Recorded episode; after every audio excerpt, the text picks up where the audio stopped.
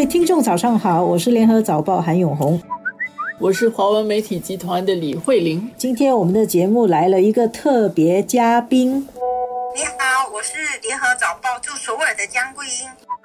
那因为二零一九冠状病毒疾病啊，现在这个已经是国际化。最近的焦点其实是像意大利、伊朗啊。那么在我们亚洲这边，尤其是关注的就是日本、韩国。那桂英可以跟我们讲一下韩国那边的情况。现在韩国大概从上周五开始，就说疫情确诊病例就急速增加。还有就是星期二有一个蒙古人的第一个外国人在韩国死亡，所以现在这个疫情非常严重。但是现在这个疫情近百分之八十来自清北地区，就是东南部的一个大城市。所以其实首尔就在首尔的我来讲，就是感觉比较没有到那么严重。韩国跟中国的往来其实应该是非常的密切，但是韩国似乎一开始并不是做了严谨的防疫的措施。对，刚开始所以就很多保守的政党就要求说，应该像新加坡一样要禁止中国游客。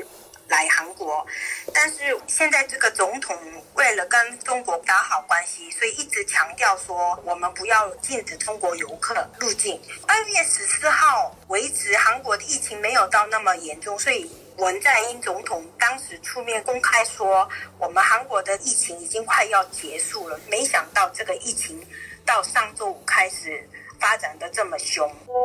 星期一发生的有一个案子，就说。大邱就是现在就是疫情最严重的那个地方的一个负责防控工作的一个公务员，被确诊之后才透露说他其实是新天地的教徒。这个事情传开后，就让韩国人感到很大惊，因为就说防控工作的负责人，可是他隐瞒那个事实，新天地教徒的事实以后，在前线做防控工作。现在整个形势已经是。有点改变了，呃，从之前大家的关注点都是在中国，但是现在中国本身的确诊的病例，它的整个疫情其实应该算是缓和。那现在的关注就变成是在国外，大家怎么去。防疫抗疫的措施，那其实我觉得下来会相当有意思。大家就在看谁能够把疫情控制得住，是通过怎么样的方式来控制得住。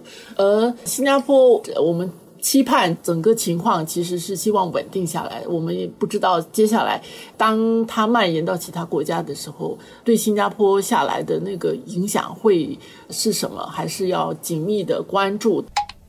这次的这个疫情，从真正的大家震惊是在一月底嘛，然后经过了中国一个月的全国动员，由上到下、下到上的这个防疫，中国的疫情现在累计的确诊病例七万多，但是确实它的情况在好转。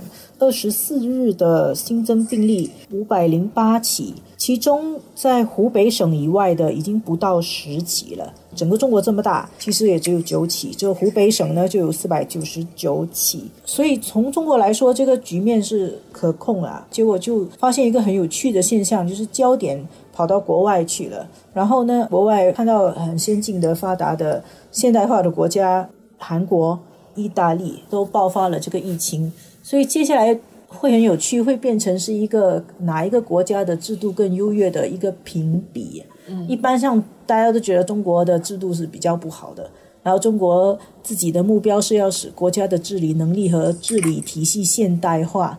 现在我不知道他是会说，你看我其实很现代化，我治理的这么好。